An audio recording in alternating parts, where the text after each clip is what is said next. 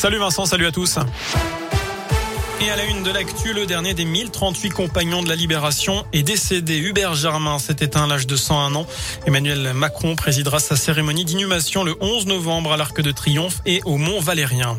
30 milliards d'euros pour faire de la France une grande nation d'innovation. C'est le plan lancé, euh, le plan d'investissement annoncé euh, justement par le chef de l'État tout à l'heure et baptisé France 2030. Un plan qui prévoit 1 milliard d'euros pour la construction de petits réacteurs nucléaires et 4 milliards pour la mobilité propre. Euh, objectif produire 2 millions de véhicules hybrides et électriques.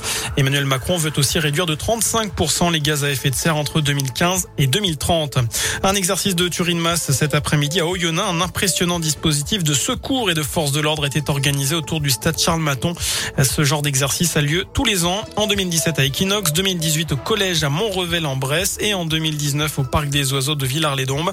L'objectif, c'est de tester le dispositif d'alerte et la coordination des forces de l'ordre et des secours en cas d'attentat, pardon. Un accident dramatique ce matin au Pays Basque. Trois personnes sont mortes fauchées par un train près de la gare de Saint-Jean-de-Luz. Une quatrième a été grièvement blessée. Son pronostic vital est engagé.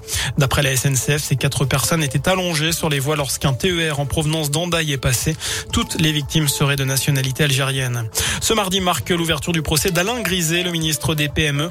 Il est jugé pour déclaration incomplète ou mensongère de sa situation patrimoniale et de ses intérêts. C'est la première fois qu'un ministre en exercice comparaît La protection des enfants est une priorité absolue. Propos tout à l'heure du patron des évêques de France. Il a été reçu cet après-midi par le ministre de l'Intérieur suite à des propos polémiques la semaine dernière. Il faisait suite au rapport sur la pédocriminalité dans l'église. Éric de Moulin-Beaufort avait affirmé que le secret de la confession était plus fort que les lois de la République. Voilà pour l'essentiel de l'actualité. Je vous souhaite une excellente soirée. Je vous laisse en compagnie de Vincent et de Nico. Merci beaucoup.